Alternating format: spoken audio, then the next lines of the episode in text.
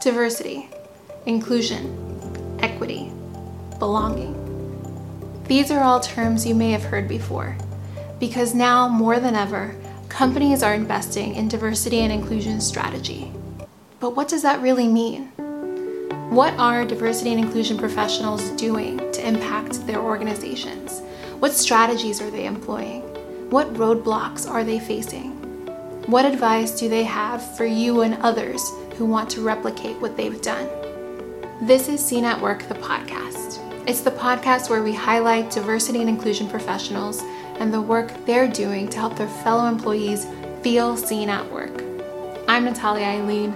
I help businesses build more diverse, more inclusive workplaces. And together, through this podcast, we'll explore the triumphs. So, having something like marquee programs like that that help yield reputational dividends. Definitely that works wonders in terms of attracting a lot of people. The challenges. So, while I had a ton of support, there was also you have to explain, like, what is the purpose of this? And the future. The way the economy is now, um, supporting our small and diverse businesses is going to be clutch to rebuilding our economy where we are now. Facing those advocating for diversity and inclusion across the workplace. Let's do this.